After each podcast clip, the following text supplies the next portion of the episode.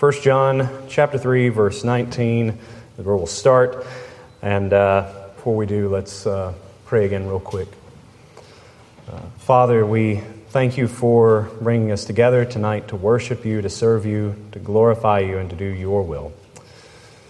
Help us, Father, now uh, as we open your word and uh, seek your uh, wisdom and instruction from it, Father, that you would um, sanctify all your children here tonight, myself included, through your word. Guide me and help me, Father, uh, weak vessel as I am, uh, incapable on my own strength to, uh, to perform this task. Uh, as has been prayed already, guard me against error. Help me, Father, to, to be faithful and pleasing to you. And Lord, may all of us be instructed and edified from your word. May the unbeliever who may be among us or who may hear uh, be instructed in the way, uh, in, in, in, the way, and be instructed to, to turn to Christ in faith. And these things, Father, we ask and we pray in Jesus' holy name. Amen. All right, uh, verse 19 in 1 John chapter 3. By this we will know that we are of the truth and will assure our heart before Him. So far in the epistle of 1 John, we've been uh, mostly focusing on uh, what many have pointed out as uh, the, or call the test in the book of 1 John. Uh, we, we have listed basically three tests to determine one's faith, to determine if one has genuine faith, if these fruits uh, are present, that, that being the test, that if the fruits of these being true belief, true obedience, and true love are present in you, uh, then that is an evidence that you are in Christ, uh, that this is a necessary outflow of being born again, a natural occurrence of being indwelt by the Spirit of God. And so, accordingly, as we go on in verse 19, um, that the, um, keeping that in the context here, in, an immediate context where we studied last time uh, from, uh, I believe, from verse 11 down to verse uh, 19, is where we were last time, dealing with the test of love. As love is the, the capstone to these tests, the one that uh, encapsulates and, and pins the others together. Uh, that love is, in a way, the, the chief of these. The, that without love, we, we have no true obedience or true belief. If, if love is not present, the others are not. Um, that being said, uh, if we were to look at the test and to see that, that maybe say we, we do have, in some regard, belief in, in Christ and have even the right doctrines down, uh, down pat, and it's no, no problem there. We're, we're the most theologically sound and orthodox people in the world, but we lack obedience, then we're no different than the demons, as James says. And in the same regard, say we do have that belief and even and, and we even in some regard obey, uh, but we do not have love, then that obedience is done by compulsion. And our service to God is seen as a burdensome thing and invariably we will be one who maligns God and considers him unworthy of our worship and our praise. Uh, that would be the, the person who uh, maybe gives a feigned appearance of, of, obedience, but their heart is not toward God. A person who is ultimately unconverted, a person who has bitterness in their heart toward God. One like uh, it's mentioned of in the uh, parable of the talents, the, the man who received one talent, and his excuse for doing nothing with it to his master was, You're a hard man. I knew you to be a hard man who gathered where he did not sow and reaped what he had not planted. Um, the, the person uh, that this would describe would be that man who would call God a hard taskmaster.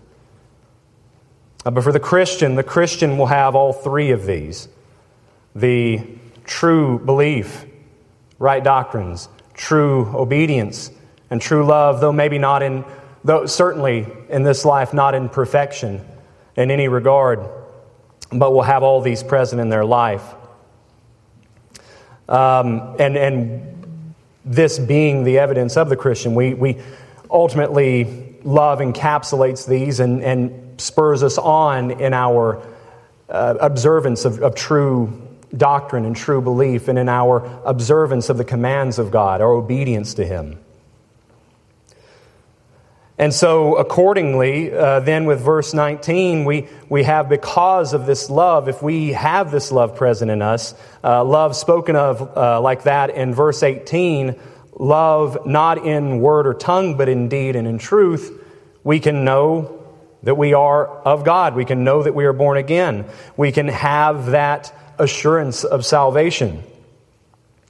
Um, and accordingly, as John goes on in verse 20, uh, that, that even in the face of our hearts condemning us and whatever our hearts condemn us, and even there it's, it's the assumption not that if our hearts condemn us, but, but when. And uh, in the LSB, uh, of course, it uses the word whatever our heart condemns us. Uh, I believe the assumption there is that from time to time, every Christian will face that, that our hearts will again bring our sins uh, before us and condemn us. Uh, oftentimes, uh, we, we as Christians, even not, not just younger, more immature Christians, but even mature Christians can face that trial. And if we're all honest with ourselves, uh, there's been a time where many of us have asked the hard questions to ourselves Am I truly a Christian? Do I truly love Christ? Am I truly born again? Do I truly have any part with Him? Am I one of His people? And those dark, dark nights of the soul when our minds are confused, our hearts are driving us into the ground. We're being ran through the wringer of our own mind. This condemnation is a, is a I think, a natural outflow for, or a natural thing for, for humans in general, for it's based upon our conscience the conscience being given to us as a gift from God, whereby we can be pushed to understand that we are sinners in need of a Savior.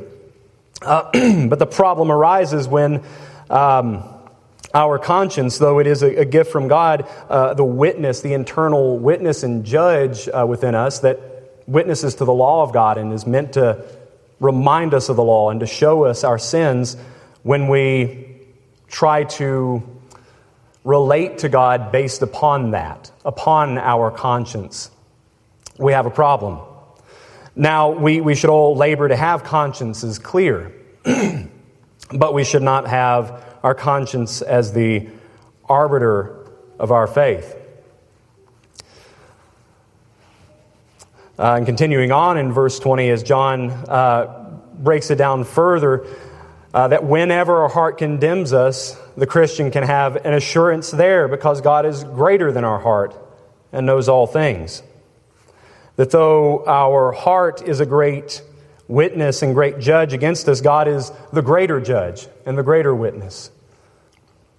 And it's not as though God looks upon us and sees that our heart is overreacting and we're actually really great people. No, it's actually right the opposite. He looks upon us and He knows all things. He knows our sins. He knows our secret thoughts. He knows the motives behind all of our actions. Even our good or, or so called good deeds are often always polluted by our sins. He knows all of this and knows that we are utterly and altogether evil, depraved, every one of us. And yet, for the Christian, he does not look upon us with, with right hatred and malice that, that a sinful wretch deserves, but he looks upon us with mercy and grace. Not for merit of our own that we've somehow conjured up, but for the merit of Christ. By his own grace and mercy, he looks upon us this way. it is easy, though, when we are troubled in our conscience, troubled by our own hearts.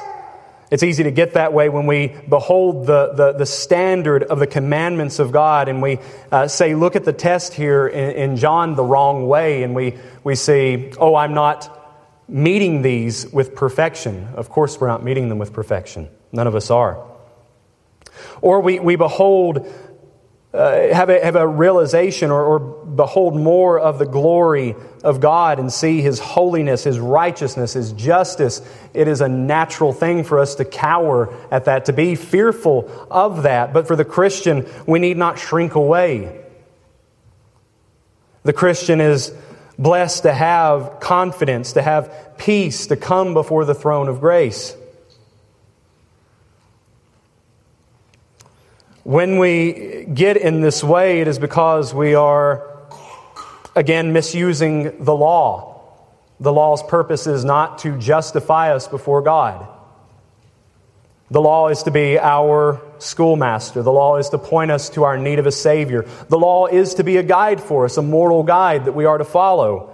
But if we try to relate to God based upon the law, every time we will find ourselves falling short, and we will all the time find ourselves condemned we'll all the time find ourselves fearful, nervous, wanting. This is just what Paul sets forth in Romans chapter 7. Uh, he, he, in Romans chapter 7, does not say that the law is the problem, but rather it's sin in us. Sin in us is the problem, that remaining sin nature, the flesh. Paul says that the law is good, righteous, true, but I am of the flesh, sold under sin. Therefore, we know looking at the test which John, uh, which John gives us must not be looked at as a checklist. That we go down the list, checking them off, and saying, I've got this one, I've got this one, and I've got this one. If we do that, we're if we do it that way, we're bo- uh, uh, bound to be prideful, to be boastful. We're underestimating the highness of God's law and the lowness of who we are.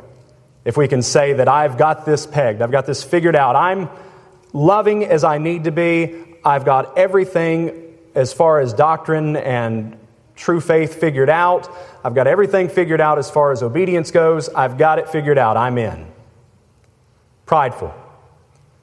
And on the opposite hand, if we go down it like a checklist and we start seeing maybe I'm kind of okay here. And I really need to work harder on this one, certainly. And I'm definitely not as loving as I should be. I really need to work on that one. If it's looked at as though I need to work on something, we're making it into a legalistic thing where, where again, we're, we're treating our relationship with God as a transaction that, that I must do and keep doing and keep producing to be, to continue to have favor with Him when it is not that way. It is a relationship, it is a father to his children. And in such cases, we're focusing heavily, too heavily upon the fruit rather than upon the root of the Christian life. The test that we're given here in, in 1 John uh, do show us the fruit of the Christian life, but we're not justified by the fruit. We're justified by the root of the Christian life, which is Christ. The fruit is there to show us and to give us uh, a, a token of encouragement that there is a change already made within us. That when we, when we have the root right, the fruit inevitably must be right. Good fruit does not come from a bad tree, nor does bad fruit from a good tree. And so then these tests show the natural outflow of a Christian life, the work of God within us. And if we, we miss the mark there and we make it, as we've discussed already, a checklist will inevitably either turn in one hand, as mentioned, to pride and arrogance, or in the other to constant, endless navel gazing uh, looking at ourselves, trying to parse out if I'm doing enough. Am I working hard enough? Am I loving enough? Am I doing this? Am I doing that? Uh, when in the instructions that John gives us so many times in this is to abide, to, to be in Christ, to rest, to abide. Not to, not to strive, but to abide. As Christians, we, we ought to strive, but not in some sense as though it's going to maintain or gain us favor with God. But ultimately, if we abide in Christ, if we are truly born again, we're trusting in Christ, and the Holy Spirit indwells us, these things of belief, true belief, true obedience, true love will come naturally. It will not come all at once, but it will be a matter growing in us over time. It will not come to perfection in this life, but in, the, in that life which is to come, it will be in perfection. Therefore, it's not necessarily a perfection in these things that we're looking for, but it is the, the, the, presence of these things that we're looking for in our lives. If there is obedience, if there is true faith, if there is true love in our lives, uh, love for God, love for His people, if these things are present in our lives, it's evidence that we have been born again. We've been just, uh, justified. We've been sanctified. And so, for the Christian whose heart condemns them, and for whatever reason your heart condemns you, uh, there's many, many reasons that we can lack assurance, uh, whether it be uh, we've fallen into sin this week, or maybe uh, it may even be a grievous sin that we've fallen into. Or you may be just the kind of person that it's easy for you to be shaken. Um, I've struggled with that myself from, from time to time. It just, some people are maybe made more tender, more, more troubled by their consciences. And in, in, in any case, uh, uh, the fact of the matter is, whatever has come upon us and bothered us, whether it be that I've sinned this week, because if we all are honest with ourselves, have we have we fulfilled the three tests in, in a, a, a great measure this week? Have I, have I loved like I should this week? Have I obeyed all, God, all of God's commands as I should?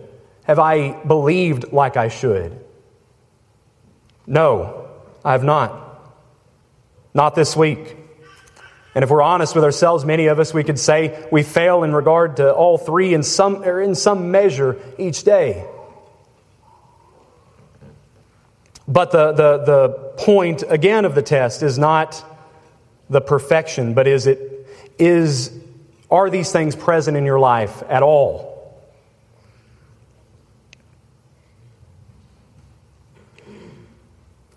So, so easily we, we fall into sin, so easily we're, we're troubled by that, and, and our conscience responds properly to that by convicting us.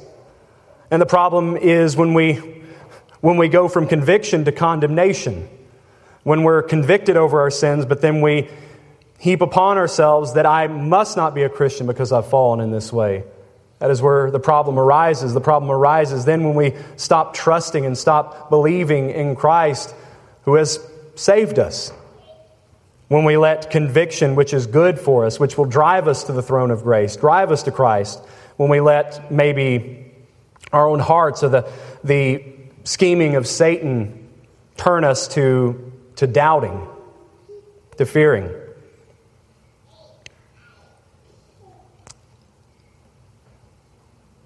In such a way, we, we are so fickle, we're so easily twisted and turned and contorted every way. One minute our heart is on fire for God and we're filled with love for, for, for God and for His people, and the next minute we're cold, we're indifferent, we're impassible, we're implacable, we're hardened. And so well did the hymn writer did the hymn writer get it when he wrote, Prone to wander, Lord, I feel it, prone to leave the God I love. And thankfully, he doesn't continue on that hymn by saying, Here's my, my strength of power by my own self that I'm going to work and pull myself up by my bootstraps and do better this time. No, the, the, the refrain in that song is Here's my heart, O take and seal it, seal it for thy courts above. The answer is not in my strength, my power, what I can do, but it's in Christ. Uh, he is unshakable, unmovable, though my heart is every different way from Sunday. He is the same today, tomorrow, yesterday, forever. He's unchanging, unmovable, unfailing. Though I am failing, he is unfailing. And so John puts forth for us this great comfort that when our hearts condemn us, God is greater than our heart, and he knows all things.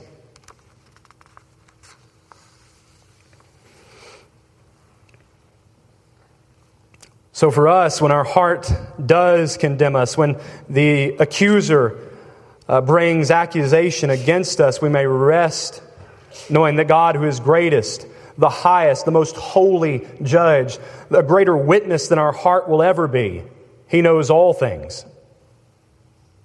And he knows those who are his.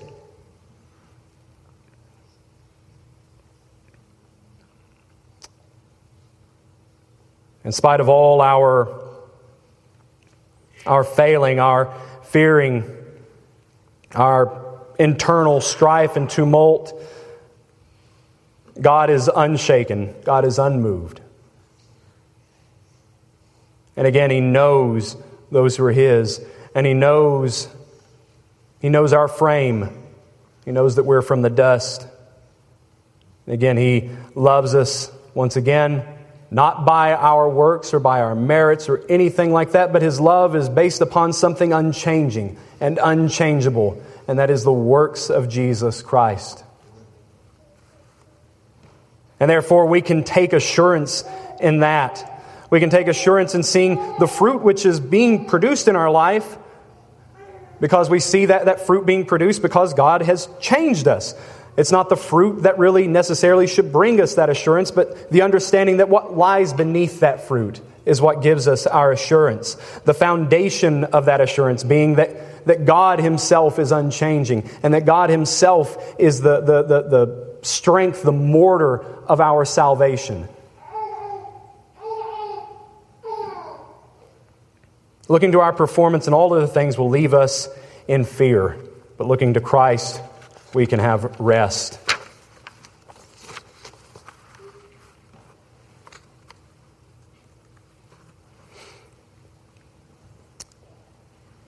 Just as uh, in verse 20, there is the uh, assumption and the, the understanding that from time to time general, uh, genuine Christians will doubt. So in verse 22 or 21, we have put forth something that we'll see in greater detail in chapter 5 uh, as we read that verse, which I believe when I first started this series, that was sort of the verse predicating this, is that we can know that we are of the truth, that we can know that we have eternal life. Uh, so, too, in verse 21, I think we get a, a taste of that now that, uh, beloved, if our heart does not condemn us, we have confidence before God.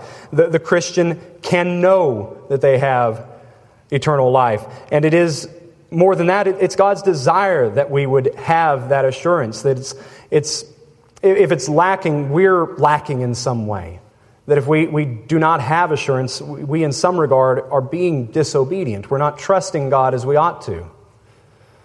And that may be hard to hear for some, maybe some who are those who are more uh, prone to struggling with assurance. Um, but it, this is maybe a, a, good kick in the pants that you need. This is something I certainly needed.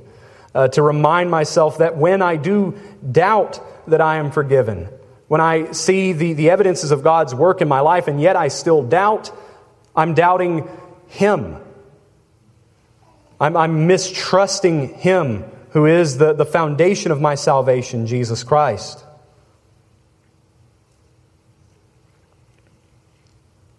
And so, for the Christian, though, we, we should, we, we can, and we should have assurance, and we should seek to zealously guard that assurance that we have, uh, that we not lose it. It is strength for us that, that we can go out confidently and bring the gospel to people. It's, it's confidence for us to get up each day and to live our lives in service to God. Assurance is strengthening to us. And when it's lacking, we're, we're lacking. There are some uh, denominations, and well, not sure, honestly, if you would even want to call some of them denominations. Certainly, some of them are definitely not. Uh, there are the, the papists, the Roman Catholics, who uh, call this an arrogant doctrine. that someone can know that they are going to heaven. Someone can know that they have fellowship with God. They call it a prideful thing, an arrogant thing, to presumptuous thing. Uh, but in no way do we have that here. We, we have it clearly laid out that we can know and we should know. And it is in no way set up to be some kind of presumptuous thing. In fact, the ones who would be presumptuous throughout this entire epistle, John has again pointed to those and said, There's no reason for you to have presumption. You're, you're, you're definitely outside of Christ if this is the way you live. But for the Christian, we can have genuine confidence, humble confidence, a boldness, a holy boldness to trust in Christ to, to go forward in the Christian life, knowing that we are secured, knowing that we're His, knowing that nothing can take us from His hands. And when we have our accusing hearts silenced before,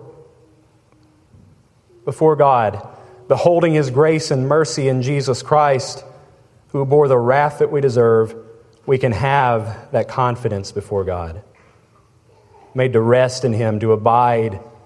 We need not flee as Adam and Eve did. We need not fear that when we get to the end, that we'll ultimately be rejected and turned away.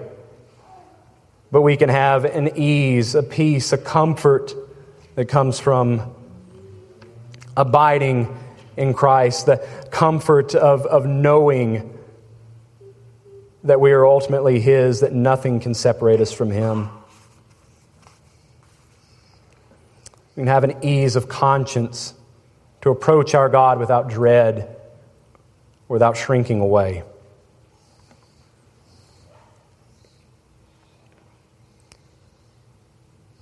And as we've touched already on assurance here, uh, we can say that John brings out two basic ideas for us that, that come from this true love within us uh, that, that, that the seeing the, the results of these tests in our lives, that, that there is presence of, of love, obedience, and faith in our lives, we can have assurance as one merciful and gracious gift from God, and another is, is here in verse 22. Uh, we can be assured that God hears and answers our prayers. Uh, not in some kind of name it and claim it sense, as charlatans would tell you uh, but we can know that God hears the prayers of His saints and grants all our petitions that are in accordance with His will and that are asked in the name of Jesus and to the glory of His name. When love, obedience, and faith are present in us, we know that God answers our prayers. Not because we obligate Him in any way to do so, but we know that by this we, we know that we're in Him. And if we're in Him, He hears and knows and answers the prayers of His saints. And sometimes the answer is not always what we want it to be. It's not always yes. Sometimes the answer is no, and sometimes the answer is not yet, and sometimes the answer is this way instead. And oftentimes we'll find ourselves having our prayers answered in this way that we're, instead of our circumstances changing the way we want them to, instead we're changed by God in those circumstances. That God changes us and conforms us more to His image, conforms us more to His will. And finally, as we're concluding here, John, in verses 23 and 24, uh, sets forth, I, I, think, to summarize these, these tests in this way. Um, that is, this is his commandment that we believe in the name of his son, Jesus Christ. John here um, encapsulating the, the test in this statement. And also, I think, uh, we, well, also clearly calling back to the, to the greatest commandment that we have, the, the two great commandments to love the Lord our God with all our heart, soul, mind, and strength, and to love our neighbors as ourselves, contained here.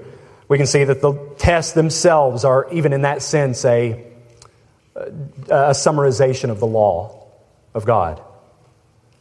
And so here, and this is his commandment that we believe in the name of his Son, Jesus Christ, and love one another just as he gave a commandment to us. Uh, that the fulfillment of these tests is, is in this, in verse 23 to believe on the Lord Jesus Christ, to trust Him with your life, to trust Him with your soul, and to love one another. Uh, his chief, His greatest commandment, the one that encapsulates the others. When this is present in us, when we have this, the one who keeps his commandments abides in him, in God, and God abides in him, in us. We know by this that he abides in us, by the Spirit whom he gave us.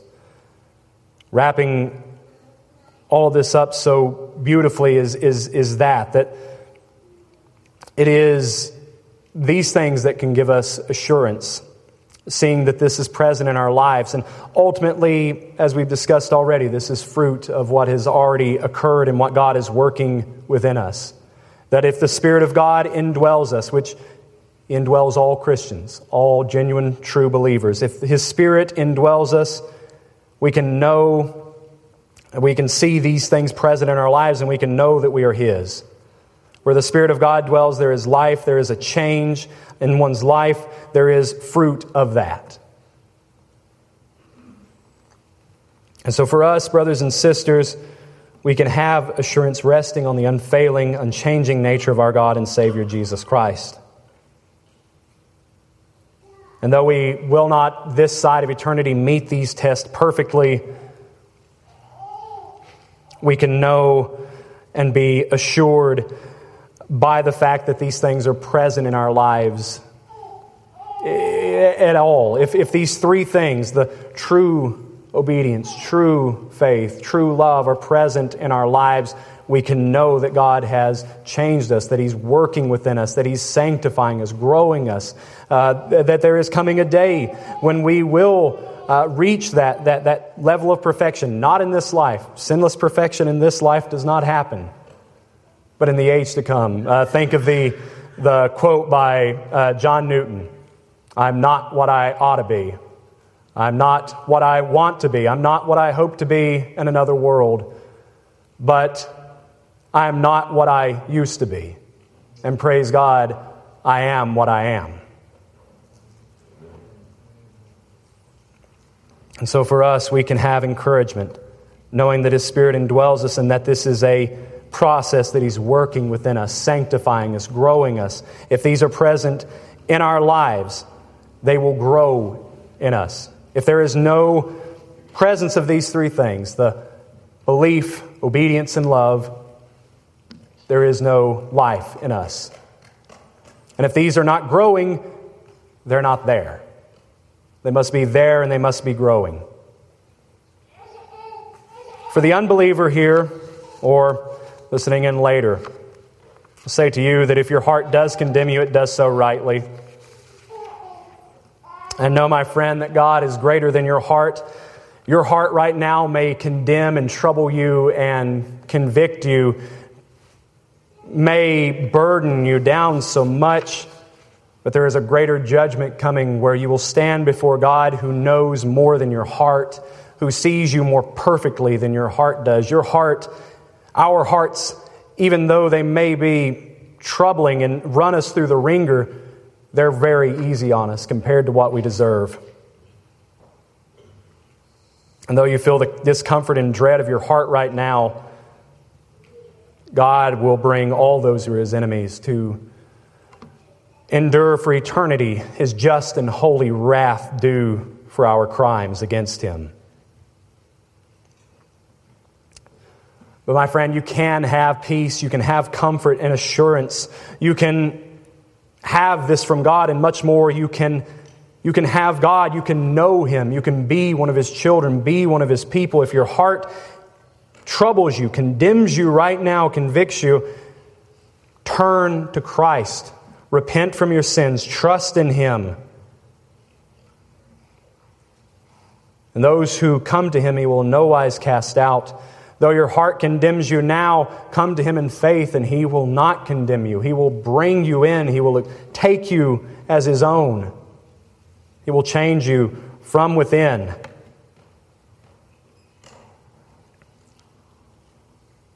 Come now and do not wait while there's still breath in your lungs.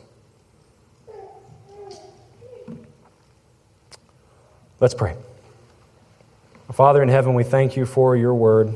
Thank you for instructing us and teaching us from your word. We thank you for assurance that we can have that if we would only be obedient, would only trust, we can have assurance of our faith.